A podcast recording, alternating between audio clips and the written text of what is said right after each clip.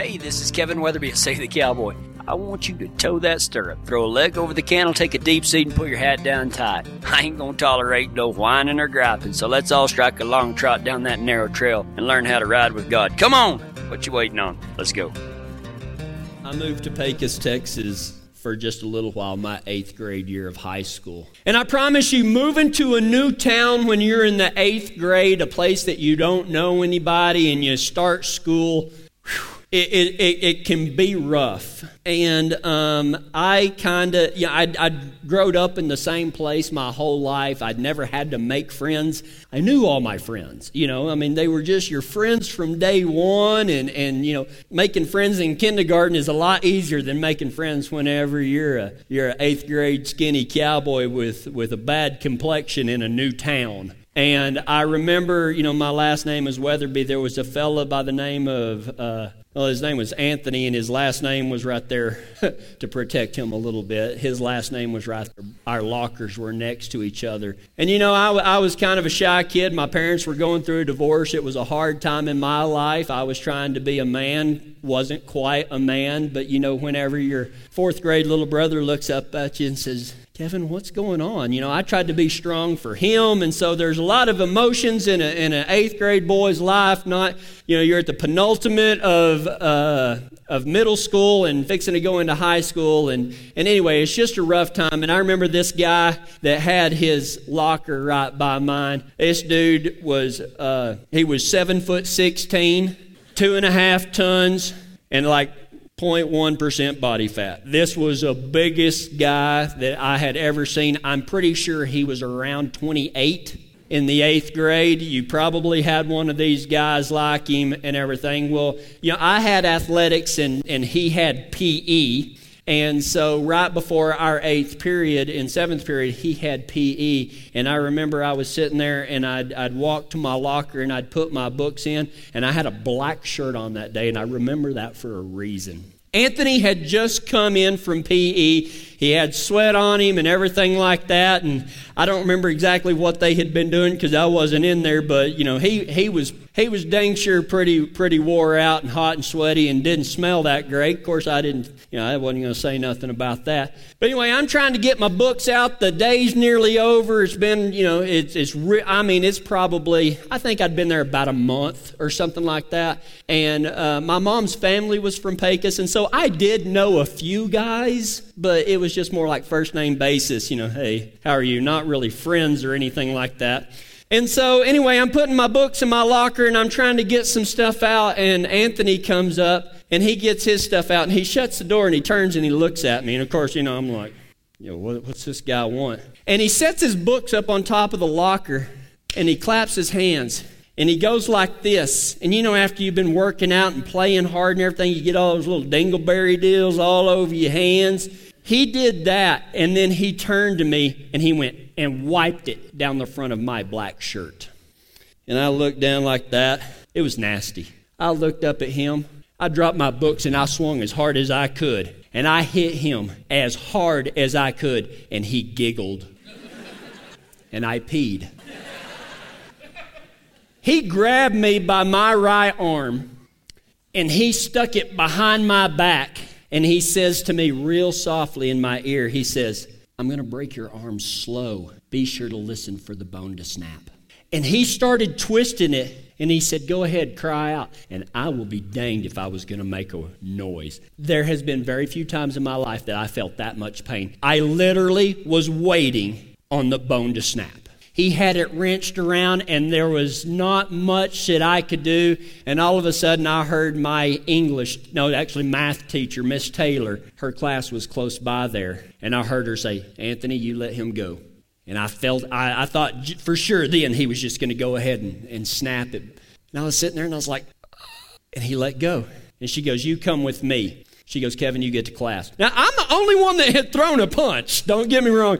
I got sent to the class. He got sent to the principal's office and found out right after school two things. Number one, Anthony had been expelled for three days. And number two, he had told three people to be watching whenever I got back, or whenever he got back. And so for three days, my old stomach was in a knot because I weighed like, you know, probably 190, 195 about that time. I was only a blue belt in jujitsu, whatever that is. No, I mean, I was like, oh my gosh, I'm going to get killed. I'm going to get killed when Anthony gets back and everything like that. And so I was the talk of the school because Anthony was a bully, okay? He was a bully, everybody knew it, and I had I had stood up to the bully. So most of the people were coming up, a few of them was like, "Man, that was awesome what you did, Anthony. I heard about that. That was good. You're going to die, but that it was still awesome." I'm like, "Oh my gosh," and everything. So, anyway, 3 days goes by and when Anthony gets back to school, I carried every book I had because I didn't go to my locker. I got like three backpacks on because I am not going by that locker and everything. And so I didn't see him all morning. And uh, anyway, at lunchtime, I seen him. And you want to make a young man's heart flutter is when the seven foot 42 guy that weighs 297,000 pounds with arms about this big around, whenever you look around the, the lunchroom and you catch his eye and he goes, and after you got through eating, you went outside. So I went outside, and all of my new friends were around me, and they're like, dude, Anthony's going to kill you. He's, I, he's just going to mop the. It'd be best, man, if you just curled up in a fetal position and, and, and inked on him like an octopus. A few of you might have got that one. And I'm like, well, you know, it, it is what it is. You know, I, I, was trying to be a little bit tough. I didn't make no bows like, well, he comes out here, I'm going to, yeah, nothing like that. Like, I'm going to let him hit me. kind of like Mike Tyson. Everybody's got a plan until they get hit. I can let him hit me. I would go fake being out if he didn't knock me out. And sure enough, man, I ate real fast and I got outside. There wasn't no trees in Pecos, Texas to climb or nothing like that. And I'm standing out there and there's like three or four guys around me. One of them says, Here he comes. And I look over and here's this big old guy. He's walking, making a beeline for me. And I kind of put my head down like this, and I was like, man, what am I going to do? And I looked up, and they were gone. I am not kidding you. They left. It's kind of like, you know, those old gunfights where the, the outlaw calls out the guy and he's like, I'm going to shoot you. And all of his friends get out of the way so they don't get hit. That's what these friends did. They were like, uh uh-uh, uh, i am out, I'm out, I'm out, I'm out. And so you want to talk about a lonely feeling? That was one of the loneliest feelings I've ever had. My parents were going through a divorce. I was in a new school. I was to get killed. Pretty lonely. But what happened next is not that important, so we'll just go on with the sermon. I might finish it at the end. There might be a point to it. Turn with me to 1 Timothy chapter 1. 1 Timothy chapter 1. In 1 Timothy chapter 1, Paul is writing to a young protege named Timothy. Um, during my research, Timothy is probably between 30 and 35 years old, and, and there's a real famous verse that Paul says, "Don't look, don't let anybody look down on you because you're young."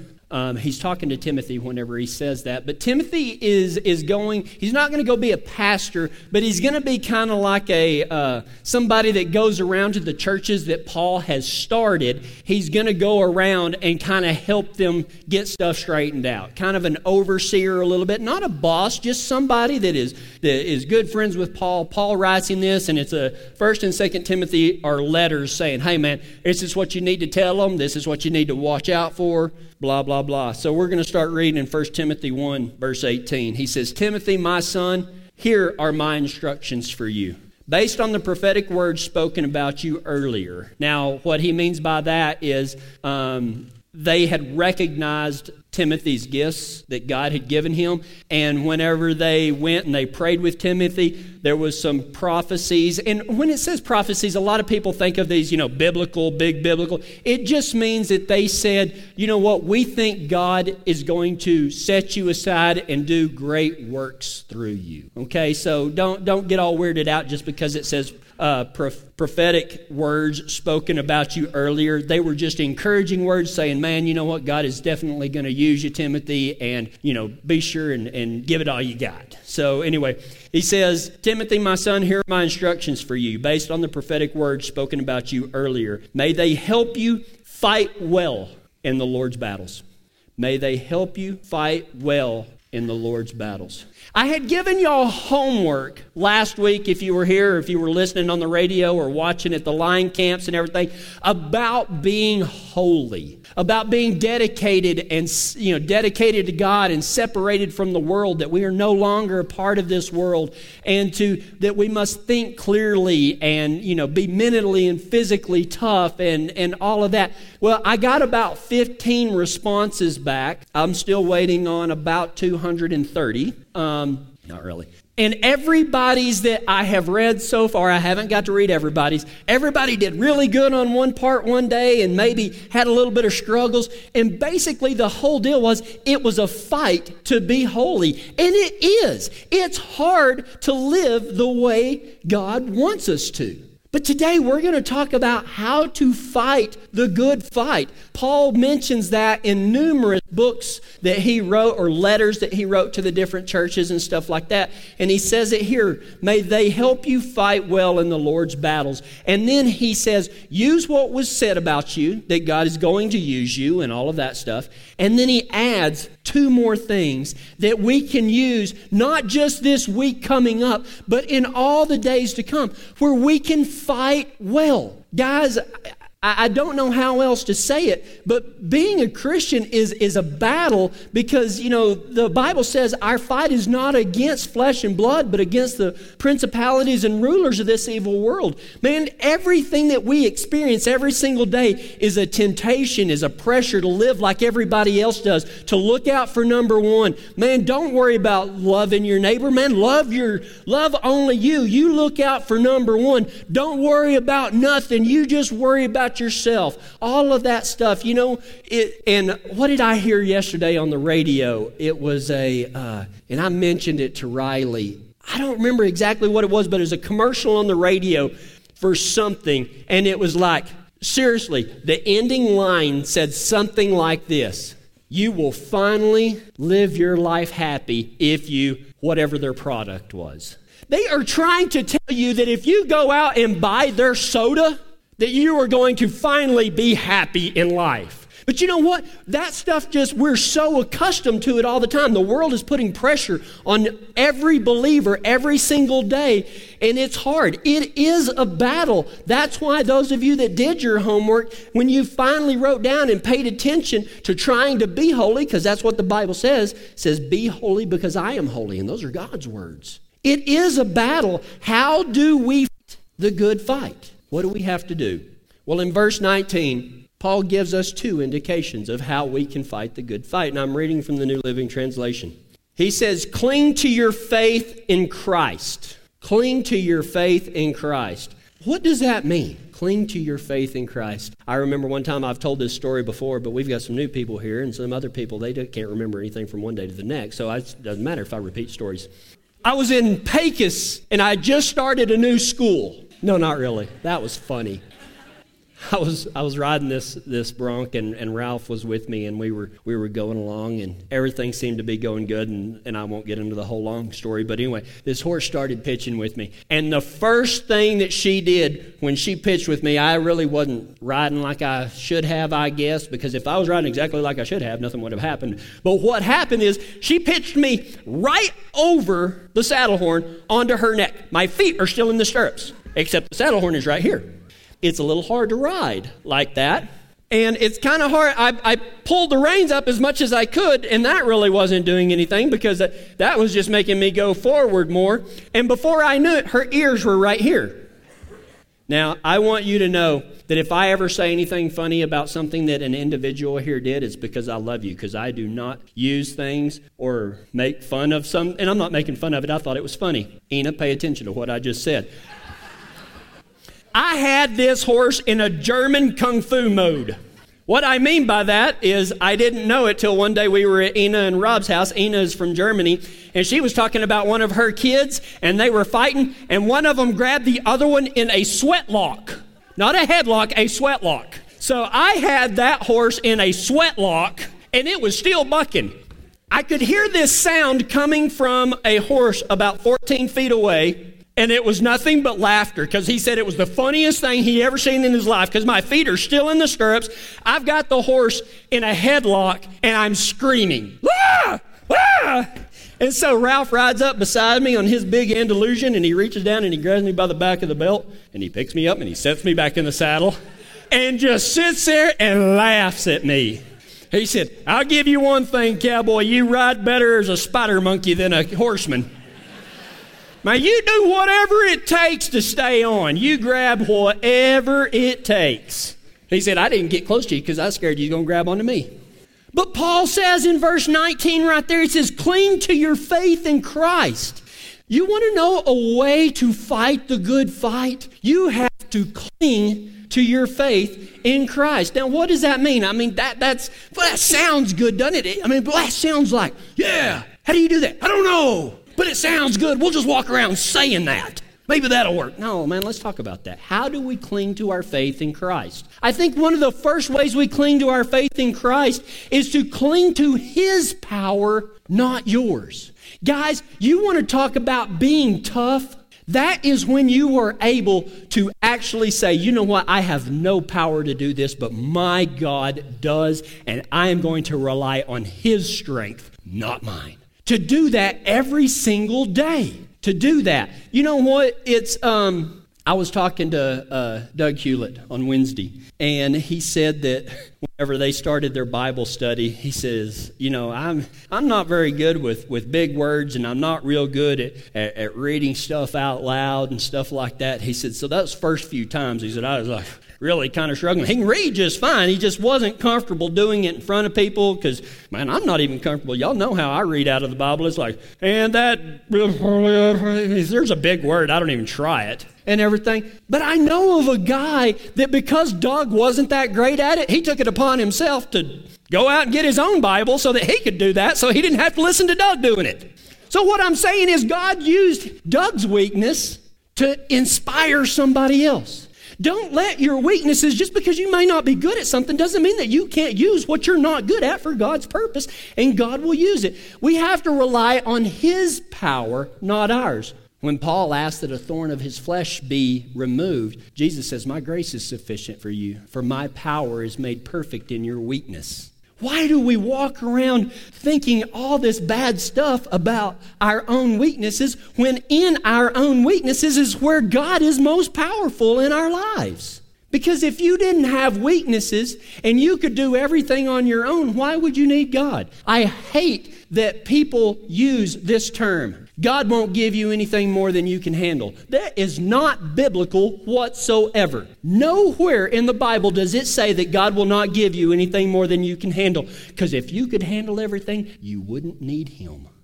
God, there are things that we can't handle that happen every single day. And if you want to cling to His power, then you say, you know what, God, I ain't got no control over this. I ain't got no control of this butthead over here, what he's saying or doing, or what she's doing, or, or what the guy driving in front of me, he can't drive at all.